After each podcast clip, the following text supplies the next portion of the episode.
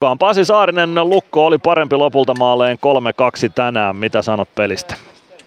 Ihan, ihan tota, hyvää pelaamista, mutta sitten toisessa erässä niin meillä veny, veny vaihdot ja, ja, ja jätettiin pelaamatta kiekkoja syviin, niin sen takia varsinkin pakkeen vaihdot veny liian pitkiksi.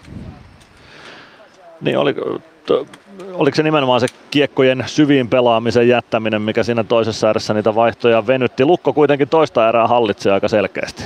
No se hallitsi just sen takia, että tota, kun meillä vaihtojen pituudet veny liian pitkiksi, että tota, et, et, siinä olisi pitänyt olla se tietysti kohtaa se tietty nöyryys, että pelata niitä kiekkoja sinne syviin ja, ja paineistaa siellä ja sitten tausta pääsee vaihtaa sillä hetkellä.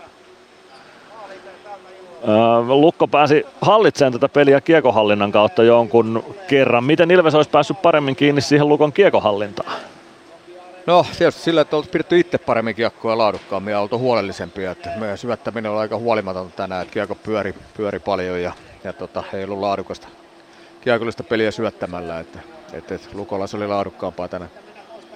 Mitenkäs kolmas erä? Siihen lähtiin 2-2 tasatilanteessa vähän Lukon tuuritasotuksen jälkeenkin, mutta tietysti taulussa laskettiin niin kuin mikä tahansa maali, mutta mitä, mitä sanot tuon kolmannesta erästä?